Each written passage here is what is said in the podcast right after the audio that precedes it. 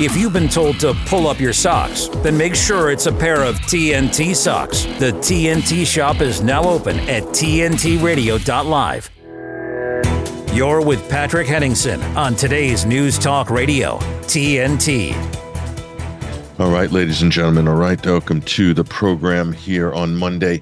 Patrick Henningsen, your host. We are broadcasting live for the next two hours here, and we have a lot of important issues to cover, not just uh, in the global arena, but also specifically in certain regions.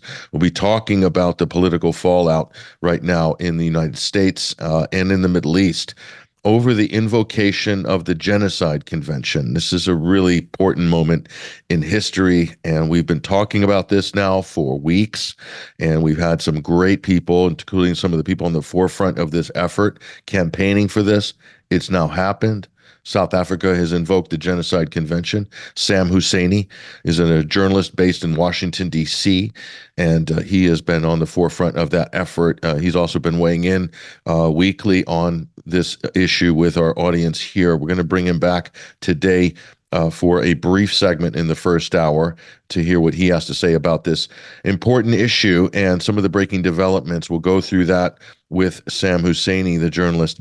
And also in the second hour, I am so pleased uh, to welcome onto the program uh, a great author, a great political analyst, a great propaganda analyst, none other than Mark Crispin Miller is going to be joining us in the second hour to talk about a lot of things. A lot of people might know Mark from sort of debunking propaganda. If you're younger, you might not know that he wrote a very pivotal book about the 2004 election, where he contends that John Kerry was railroaded uh, by the powers that be uh, to shoehorn in George Bush Jr. into his second term. That's Mark Crispin Miller. We'll talk about election fraud, lawfare, all of the basic abrogations of democratic norms which are happening in the United States in this 2024 election cycle. So I'm looking forward to that conversation with Mark. So that'll be in the second hour. And we may even get uh, a hot take or two uh, from Basil Valentine if he's available to come in with some breaking news. There's a lot going on on the global stage, and I think it's important uh, that we frame this right now. There are talks, believe it or not, we're starting to see noises coming from the Israeli camp about a political solution. a political solution that somehow there's going to be a political solution with Hezbollah. I know you're you're you're probably thinking to yourself, "Am I hearing that correctly?" What's Patrick talking about? Well, I'm talking about Benjamin Netanyahu himself is starting to make very confused statements, very ambiguous statements. We can't work out what he's actually saying. Is he saying that, well, we might need some kind of a peace agreement or some kind of a ceasefire agreement with Hezbollah? First, we've heard this about Gaza from other Israeli ministers. Now we're hearing it about the northern front or southern Lebanon, northern Israel with Hezbollah. Because what happened? Hezbollah retaliated over the weekend. Hezbollah retaliated over the weekend, hitting a key Israeli airbase. And let me tell you, this is no joke. This is a significant development because you see, the militias and some of the non state actors have not had these capabilities before. I'm talking about short, medium range missile, accurate, guided, GPS guided missiles. They haven't had these capabilities before, they do now. So, Mount Meron is one of the locations where Israel had one of its military facilities, very important too for anti aircraft, for, for radar, and so forth. This has been totally disabled over the weekend, destroyed, uh, pretty much rendered inoperable for the most part by Hezbollah. This has set an absolute panic throughout the Israeli ranks and in the United States. They cannot believe that there's such accurate missiles and they're able to target them and bypass their so so-called Iron Dome. Because the Iron Dome is deployed to protect Tel Aviv. It's deployed to protect some of the more uh, built up urban areas, the sort of political residential strongholds of Israel. They don't have iron domes to protect everything. And even then, they're not impregnable. as we now know. And we're told there are reports that a drone has reached and hit a target in Haifa. This is Israel's main port. So between Ben Gurion Airport, which has been on the target list by Hezbollah, they said if Israel touches Beirut Airport, we will reciprocate and hit Ben Gurion Airport. Okay. Other target list, Port of Haifa. Between Ben Gurion Airport and the Port of Haifa, that's Israel done. Just saying, from a strategic point of view, its main airport and flights are booked up months now to get out of the country. So anybody that says they're not fleeing in droves out of Israel, uh, I beg to differ. The facts say otherwise. So who launched the drone which hit Haifa? Was it the Hashd al-Shaabi, the Iraqi PMUs, one of the uh, militias that formed the PMUs in Iraq? Was it them? Was it Hezbollah? It looks like we're not sure Hezbollah wasn't explicit about this, so it seems like this very well could be from coming from the Iraqi militias. Where was it launched from? I don't have those details. We will get those details. We might even get them before the end of the program. But you see how important this is. The landscape has changed dramatically in this conflict because of two things technology and the axis of resistance, forming all these non state actors, state actors as well, like Syria, like Iran, and then resistance factions within Palestine, like Hamas and the sort of dozen or so resistance brigades there. Hashd al-Shaabi from Iraq, which is under the Iraqi Ministry of Defense, by the way, and Hezbollah, Ansar Allah, aka the Houthis in Yemen, and Syria. That's more or less, more or less the axis of resistance. So coming from all sides, coming from all angles, working somewhat independently but coordinated at a certain level with the latest technology at a very low cost.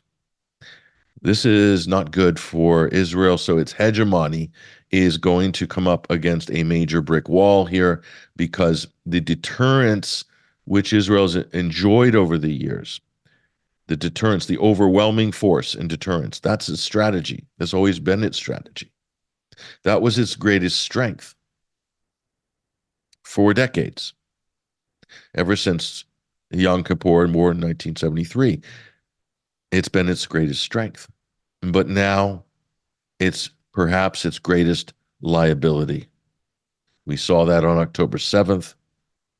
And we've also seen that here with Hezbollah's precision strikes taking out the eyes and the ears of the IDF on the northern front. They are panicking, make no mistake about it. You have whole communities in northern Israel that are empty, ghost towns.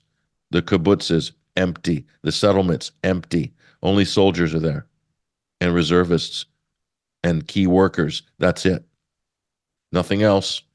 So what what does that mean? It means that the people who live there don't have a lot of faith that Israel is going to be able to protect them. That's a big game changer in this whole story. Because really the whole Israeli project is really predicated and Netanyahu's ran become prime minister for life running on that very point. I will protect you. I will make this the safest place in the world for the global uh, Jewry or Jewish population of the of the world. Come to Israel, you'll be protected, you'll be safe. It's not the case anymore, and that's a big change. That really does alter the political calculus, not just internally uh, in the state of Israel, but internationally as well. It's also going to reverberate in Washington D.C. and in London and in Brussels and in Paris and in Berlin. So now we're seeing the real shift occurring. And I believe this is only the beginning. Will Israel retaliate in due course and risk a counterattack by Hezbollah at t- more targeted strategic military facilities? I mean, airports where F 16s and F 35s are housed or what else. So you can see it's a very small geographical area, And the IDF is extremely vulnerable now. They weren't 10 years ago. They weren't 20 years ago. They weren't 30 years ago. They are now. It's very different. It's very different. This isn't 1968. And that's the point we want to hammer home. Let's take a break with TNT, today's news talk. I'm Patrick Henningsen, your host. We'll be right back when we connect journalist from Washington, D.C., Sam Husseini, to talk about the latest developments in South Africa's invocation of the Genocide Convention against Israel. This is getting extremely interesting. All this and more on the other side. We'll be right back. Jeremy Nell on TNT Radio. Being South African, I'm, i know the situation and it's incredibly dire. Basically, our farmers, mostly white, have been under attack for years and years and years. And when I say attack, I mean that physically, don't I? Yes. Um, since the dawn of democracy in South Africa, since 1994, we had an average of uh, one farm attack every second day. Um, so it averages around uh, 175 to 190 farm attacks every year. And we had a farm murder on average every fifth day. Um, but over the last few months, both those numbers have picked up. Murders in other sectors of society are not accompanied by the same levels of brutality and torture as you will find in farm murders. Jeremy Nell on today's News Talk, TNT Radio.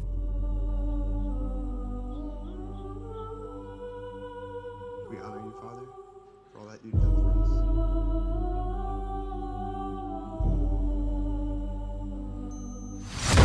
us. Chief Division Counsel and DOJ have approved a no-knock breach we want the subject to be on display, doing the walk of shame, full visual impact.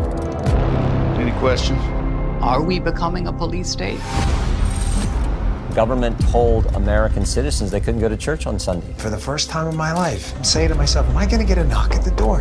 FBI warrant, come to the door now! The Patriot Act and FISA were used against Donald Trump. These individuals have commissioned the biggest propaganda play in U.S. history. They don't go after the people that rigged the election. They go after the people that want to find out what the hell happened. We don't need to have a crime. What we need is a person to look at. And then we go find out what crime you did. FBI! Our focus is shifting. Our main priority as a bureau is going to be domestic terrorism. Really paints anybody who's right of center. If you're a pro-life, pro-family Catholic, they define you as radical. These are anti-government. We have freedom of religion and freedom of speech. Violent extremists, and they must be dealt with. We can do anything we want.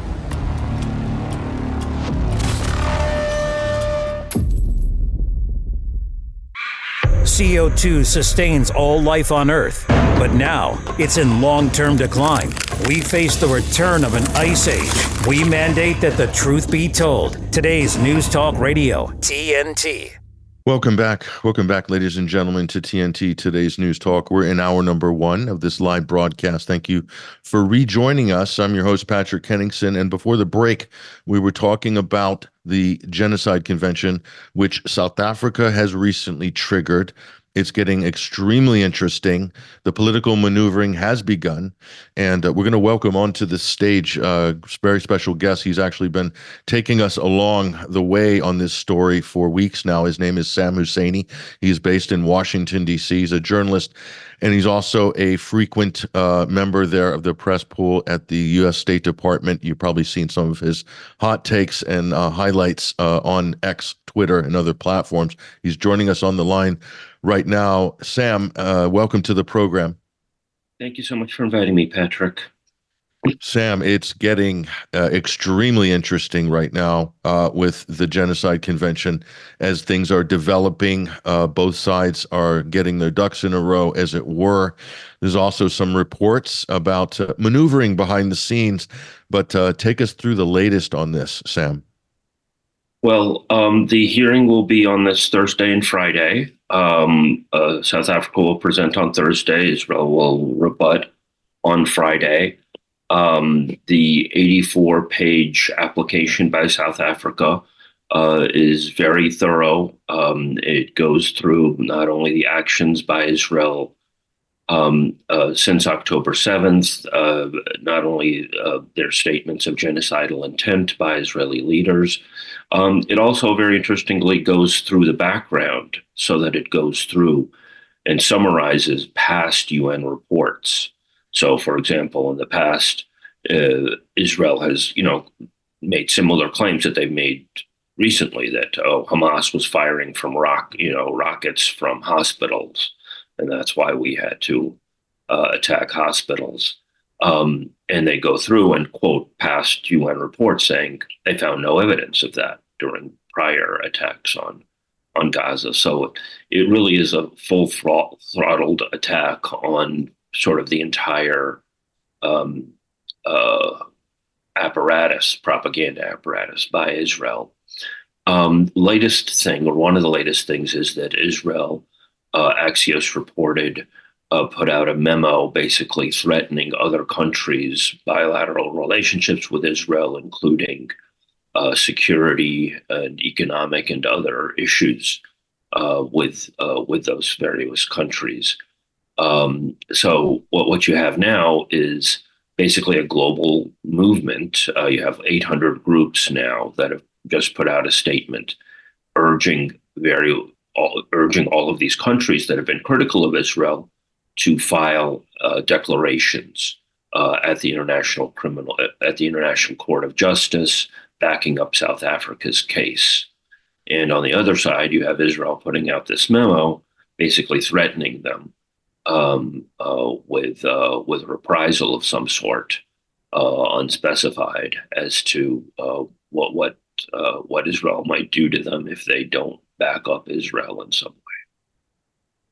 Yeah, this is the part that uh, we were concerned about uh, w- a few weeks ago. We thought, because I've seen how this has played out behind the scenes, uh, Sam, in previous high stakes uh, international proceedings. Uh, the WMD Iraq story, of course, you're very familiar with, having covered that very closely at the time. And then we later found out uh, from whistleblower, GCHQ whistleblower Katharine Gun in the UK uh, what was going on in terms of threats, uh, blackmails, if you don't vote a certain way. So, what you're saying here is th- there is the ability to lean on individuals who are involved in the process. And whether they be judges uh, or people even on the South African team, um, how far could this go? Could this go as far, Sam, as uh, hit pieces in the press, about certain individuals to discredit people based on what you've seen in the past what what yeah. what type what type of things can you envision that might happen I mean, I almost don't want to articulate all the things that I can envision because it's all so dark. Um, but you're perfectly right to uh, recall the Katharine Gun case. Um, uh, she r- revealed that there was a spy surge uh, targeting members of the UN Security Council prior to the vote uh, that the US was trying to get authorizing um, uh, the invasion of Iraq in 2003. Um, she exposed that attempt, um, faced God knows how long in prison, um, uh, and and and effectively forced the U.S. and Britain to back off uh, they never got their second UN Security Council resolution, um, uh, which is part of what made the invasion of Iraq more obviously illegal because uh, they never got UN Security Council authorization for it. Um, and in the past, you had, you know, when Yemen voted against the original Gulf War, the U.S. Uh, representative at the time turned to the Yemeni representative and said, "That's the most expensive vote you ever cast." And all, all of their uh, U.S. aid funding was immediately cut off. Those are the sort of and and you're right that you know in terms of you know if you're doing a spy surge on diplomats, it could be that person's personal life, right? So if some diplomat or some judge or whatever is having an affair, um, you know, their spouse might find out uh, if they don't toe the party line. Uh, that's the kind of thing we're potentially talking about. Um, but my my mind occasionally you know, th- there are even darker precedents to this. Um, uh, coming out of the whole pandemic um, thing, um, I was researching um, in in the very early 1980s. Um, uh, Cuba was sending uh, soldiers to uh, Angola uh, to fight against the white supremacists there, and um, the U.S. sent a scientist to Cuba to tell them, um, you know, you could end up with dengue fever um, from these soldiers that you're sending to South Africa. Have I told you the story, Patrick? I can't. No, recall. this this is this is a new one. Uh, go Yeah. ahead. This this sounds Yeah. interesting. Yeah. Um, uh, a scientist was named Charles Charles Calisher, and um, uh, so he went to Cuba and he said, you know, some of these, you know, you're sending all so many of these soldiers to to Africa. Eventually, one of them is going to come down with dengue fever in Africa, and then he's going to come back, and then you're going to have a dengue fever outbreak in, in Cuba. Um, sure enough, they did have a dengue fever outbreak, uh, except according to the Cubans, the way that the dengue fever outbreak happened didn't indicate that it actually came from Africa. It broke out in different parts of the island simultaneously. There would later be Cuban defectors, that is, people who were spying for the US and then became double agents and went back to Cuba, who were saying that their US handlers were telling them to be on the lookout for when the dengue fever outbreak would happen, implying that it was done by the United States. Um, and Cuba basically accused the United States of causing uh, that dengue fever outbreak. Um, and that scientist, part of the reason that I got interested in all of this, that scientist, Charles Calisher, is uh, still at Colorado State University. Um, and if y- y- people might recall, there were two main pillars of propaganda saying that COVID couldn't have lab origins. One of them was a Nature Medicine article, um, which I've done a lot of work on, um, and the other was the Lancet letter uh, put together by people like Jeremy Farrar, uh, who's now um, uh, uh, chief scientist for the WHO, and Peter Daszak, who's head of EcoHealth Alliance. The first signer in that Lancet letter article, in that Lancet letter article, um, uh, which dismissed the possibility of lab origins as a conspiracy theory, was none other than Charles Calisher.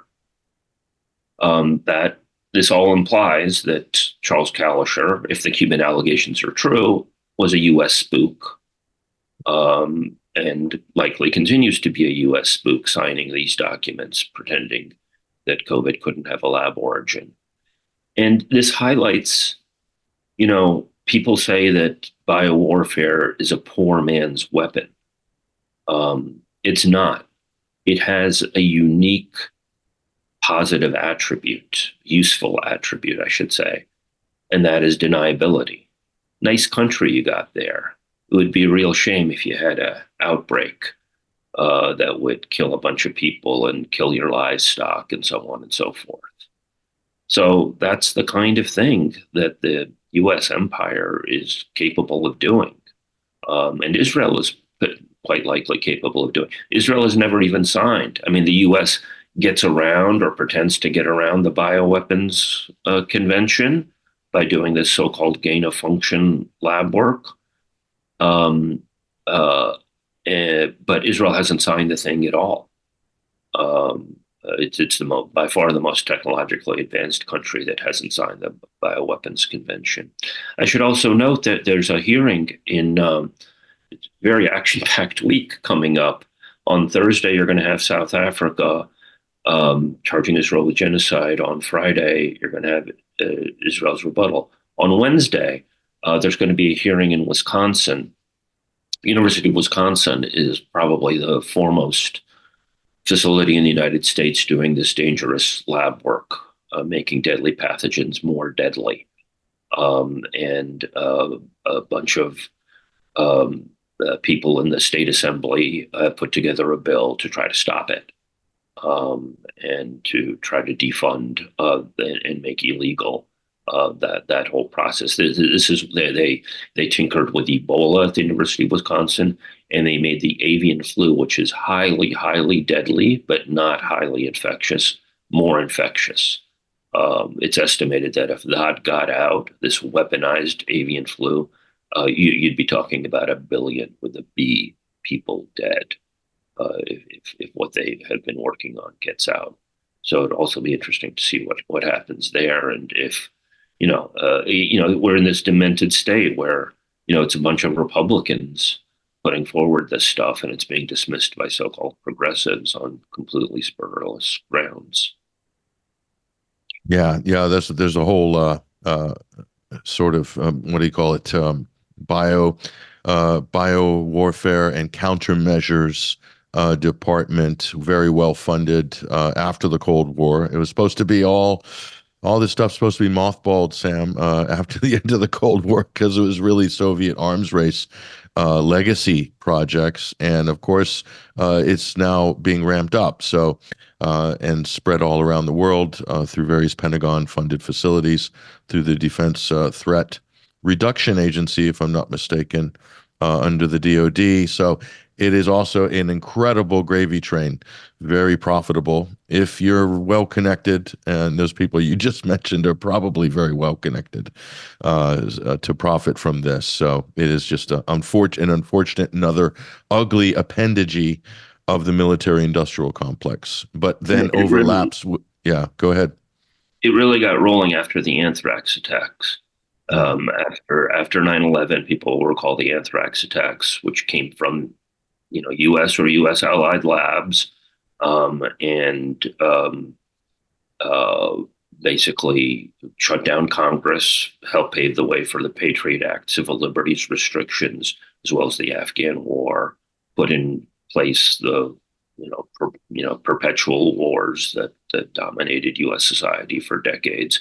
That all came out of the anthrax attacks and the fear uh, instigated by that and we we actually uh, interviewed um, Dr. Meryl Nass uh, a few months ago, who does a lot of work with Children's Health Defense. You might be familiar with her work, but she was working with the soldiers injured uh, from the uh, well from the anthrax vaccine, among other vaccines uh, in the military, and a lot of what people attributed to Gulf War syndrome over the years. That was always a very murky uh, diagnosis. Uh, and herself and others believe that uh, perhaps a, a, big part of Gulf War syndrome, as it's known, uh, is from some of these experimental vaccination rollouts that they would use the U.S. servicemen as kind of, you know, guinea pigs, if you will, uh, for some of these products again under the banner of countermeasures. Uh, so it's an incredibly profitable uh, uh, line of business, especially if you have a military contract. Uh, they're going to pay a lot more a premium than uh, the out in the general public on that. So it's uh, it's an incredible rabbit hole that one. So I mean, big picture to me, what South Africa is trying to do um, and what people supporting it are trying to do are to drag everything into the sunlight to say, no, we're not going to live in a world where it's all this behind the scenes machinations and surveillance and blackmail um, and biowarfare. We're going to actually have a law based world where it doesn't matter if you're so powerful, it doesn't matter um, if you're so connected, the law is going to apply to you. And if you go and slaughter a ton of people and you state your genocidal intent, as Israel has, you're going to be held account. You're going to be held to account. And we're going to live in that world and not in this world of endless skullduggery and um, and threats and reprisals and um, uh, and blackmail. So that that's that's what's going on here. That's the stakes, and that's why all these activists have said we're going to get our countries, whether it's Brazil or Bolivia or Algeria or Lebanon or uh, whatever to uh, issue declarations backing up South Africa. They've taken a stand here, and they, you know, uh, it's unconscionable if they're just left, you know, in a lurch there. And my latest um, this volunteer put together this spreadsheet with all of the contact information of all these countries. Uh, she just added the contact information for the judges. It's perfectly okay for people to be contacting the judges as well, as long as it's done respectfully and it's not done in coordination with uh, the South African government, which it's not. I'm not coordinating with them. I think what they've done is magnificent. Um, it's a very serious document that they put forward. I really urge people to really look at it and read as much of it as you can possibly stomach.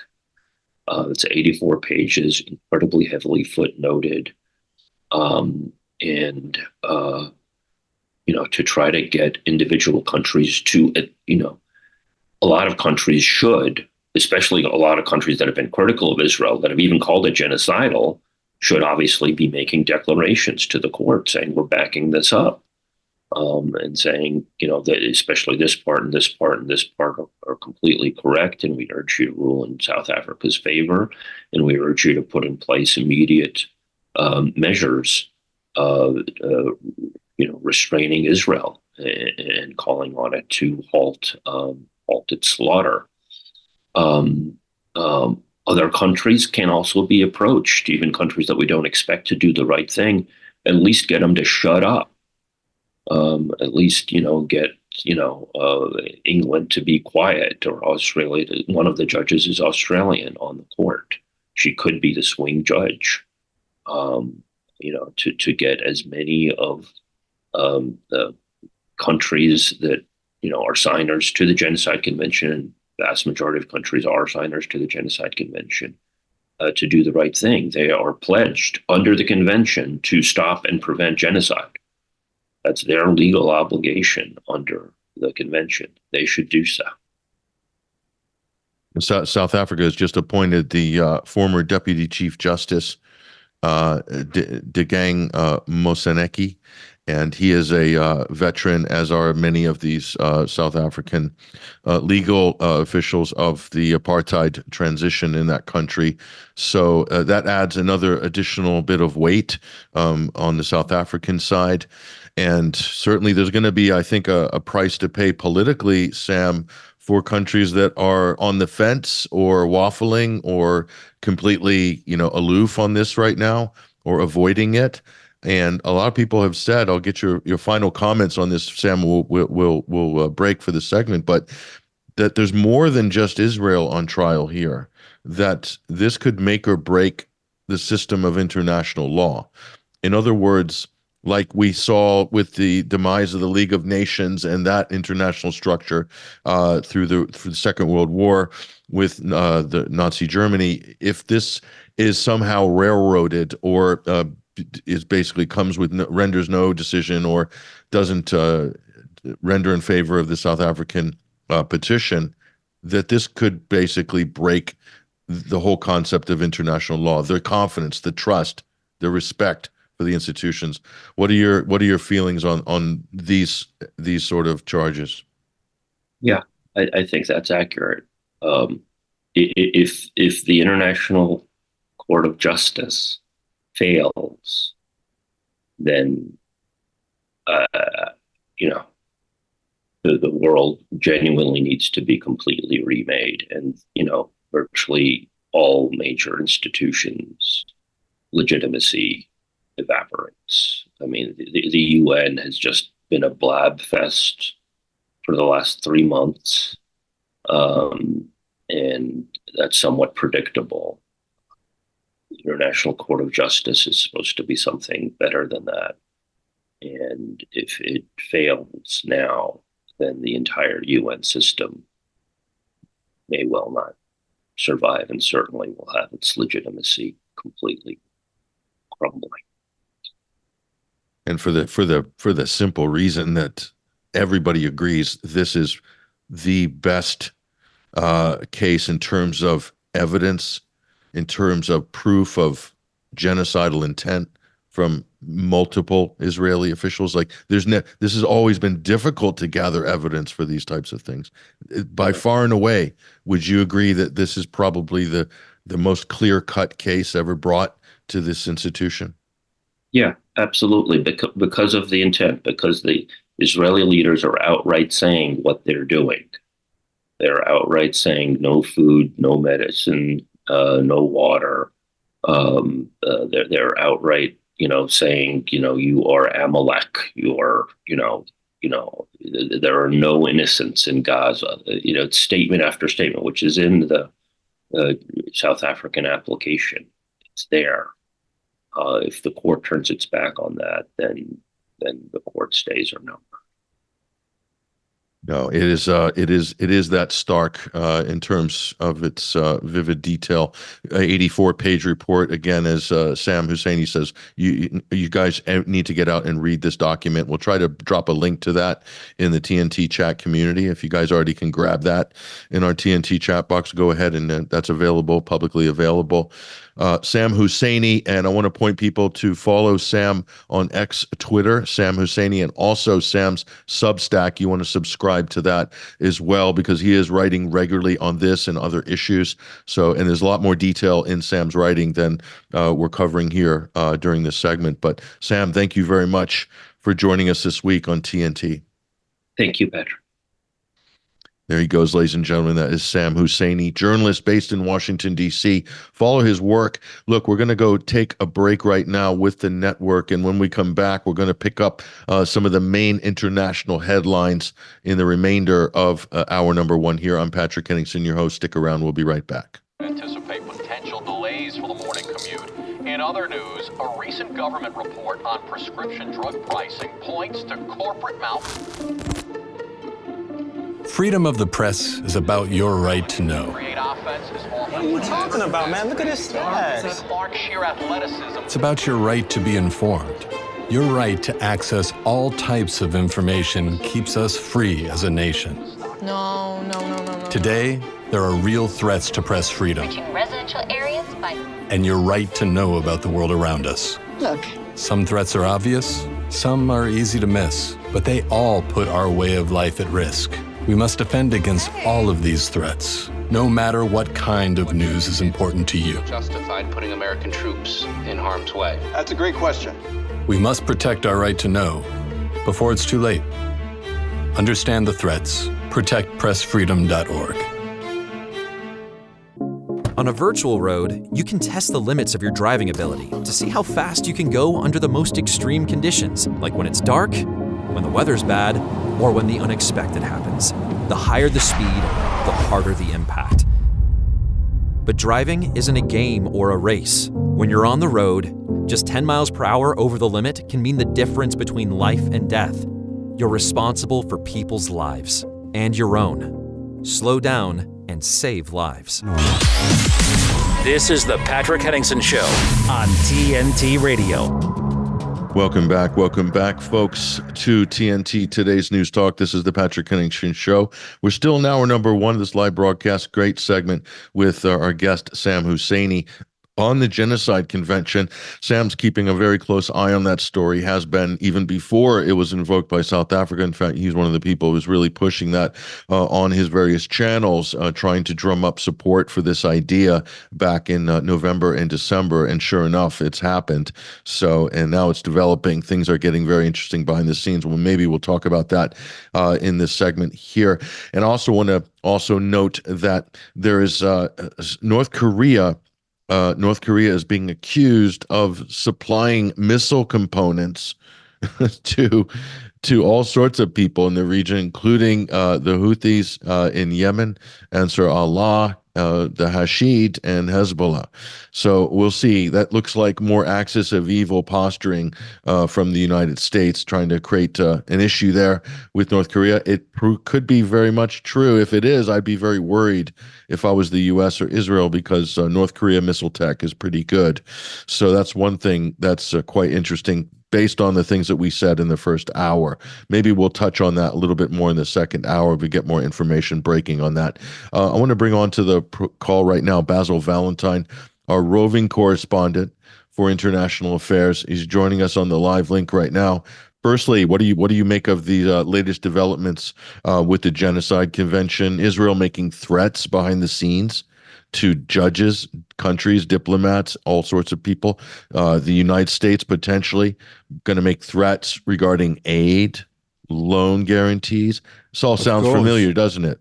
This all sounds. It does. Familiar. I mean, it's it's typical gangsterism, isn't it, Patrick? You know, uh, when gangsters are accused of criminal acts, murderous acts, they lean on judges and witnesses and start trying to intimidate people involved in the judicial process. And that's exactly what's happening. Uh, that's why Blinken has been in Turkey and and Greece. I think he was very concerned that the Turks might back the whole genocide thing. Um, so uh, Jordan, likewise, they've made noises about doing so, but uh, they haven't yet backed the case. The Bolivians have. The South American country of Bolivia is backing the South African case in full. Um, it, interesting tweet from Craig Mokhiba, who used to work for the UN and resigned, pointing out the fact that the front lines in the battle for human rights are now in London, Washington, Brussels, Berlin, New York, Paris, because it's our governments that are continuing to back the genocide. They're not saying so every day because they know how unpopular it is with populations the world over. But that's effectively what they're doing uh, by their silence. Silence is complicity. Um, so the United States obviously is an active participant. I mean, Tony Blinken, absolutely unbelievable. I mean, chutzpah doesn't even begin to cover it. The comments he made in Doha. I don't know if you heard about this. No. What did he say? Well, he referred to the assassination of yet another journalist in Gaza as a terrible tragedy, as if it's sort of, you know, been knocked down by a car or something, you know. Um, but in fact, as we know, Israel has been deliberately targeting journalists and the families of journalists. Mm. Um, Wael Al Dahdouh's whole family were wiped out. You know, Blinken went to first went to Qatar on October the 13th or 14th or something, sometime shortly after that, and asked Al Jazeera to tone down their coverage. Do you remember? Yeah. So Uh, and- why, and what while, happened? They refused. Wael Al Dahdouh, Wael Al Dahdouh, the journalist, he, he's an Al Jazeera uh, correspondent, isn't he, or reporter? That's right in Gaza. Um, uh, you know, the Qataris and Al Jazeera refused to tone down their coverage. A week later, uh, Al Dahdouh's entire family were murdered in a strike. Okay, more journalists have been murdered in this so-called conflict than it died in the Second World War, and it's only been going on for three months. In intensity, what we've been seeing over the last three months surpasses anything in the Second World War. There's been more ordnance dropped per square mile on Gaza than was dropped on Dresden or in the London Blitz, far outstreaking any of those. The scale of the damage is simply breathtaking. Now, Gilad Atzmon said that the Israelis are getting very nervous now about being found guilty of genocide. Hence, Blinken's tour of the Middle East to try and shore up support. Hence, the leaning on judges. But uh, as Sam said, uh, the, the world is on trial because if they're not found guilty, when there is, you know, both overwhelming evidence on the ground. So, I mean, you know, everybody's talking about the statements of intent. Of course, they're important, but look what's actually happened a million people are being starved systematically to death. You know, 50,000 have been injured, something like 30,000 have been killed. You know, um, the dogs are eating corpses buried under the rubble, and the human beings are hunting the dogs to eat. It is hell on earth that has been created very deliberately.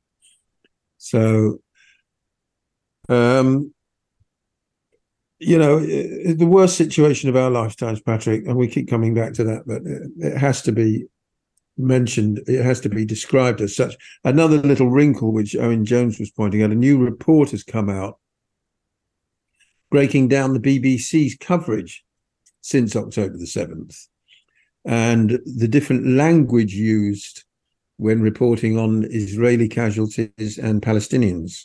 Um, words like savage, brutal, and slaughtered are used to describe the deaths of Israelis who are also given per individual hundreds of times more coverage than Palestinians.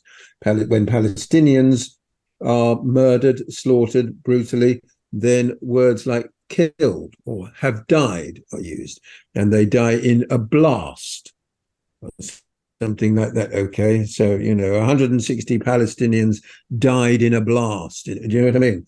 Whereas when describing the deaths of Israelis, the, the Israelis were savagely murdered by terrorists. You know, so this is all feeding into this propaganda narrative that um, you know Hamas is the most evil thing on the planet when it's quite obvious that their opponents are far more sadistic and cruel.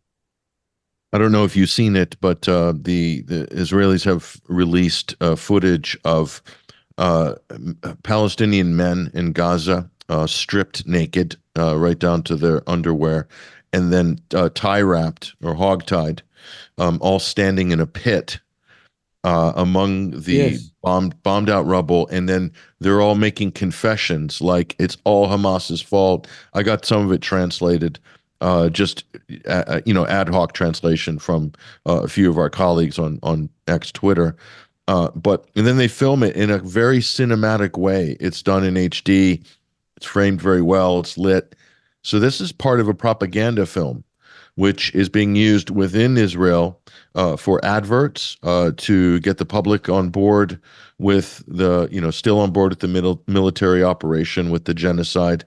Uh, and then they're going to be exporting uh, this film as well, be shown to uh, pro Israeli groups in the United States to say, hey, look, we were right.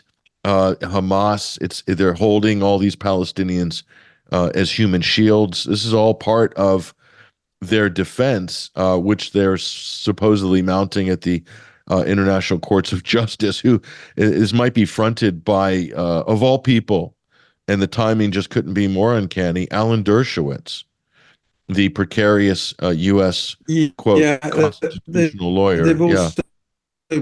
they've also dug the Israelis have also dug out a Zionist British. Yeah, they've also dug out a British lawyer team that the Israelis have assembled is, of course, uh, Zionists and UK based Zionists. So it really is sort of Balfour once again against Nelson Mandela, if you like, who famously said that uh, Palestinian freedom would not be, you know, our own freedom is not complete without the freedom of the Palestinians. Um, I've just seen a tweet from Ambassador Majed Bamia, who is the Deputy Permanent Observer of the State of Palestine to the UN, um, saying that the Israeli War Minister has said that Israel can copy paste to Beirut what is happening in Gaza.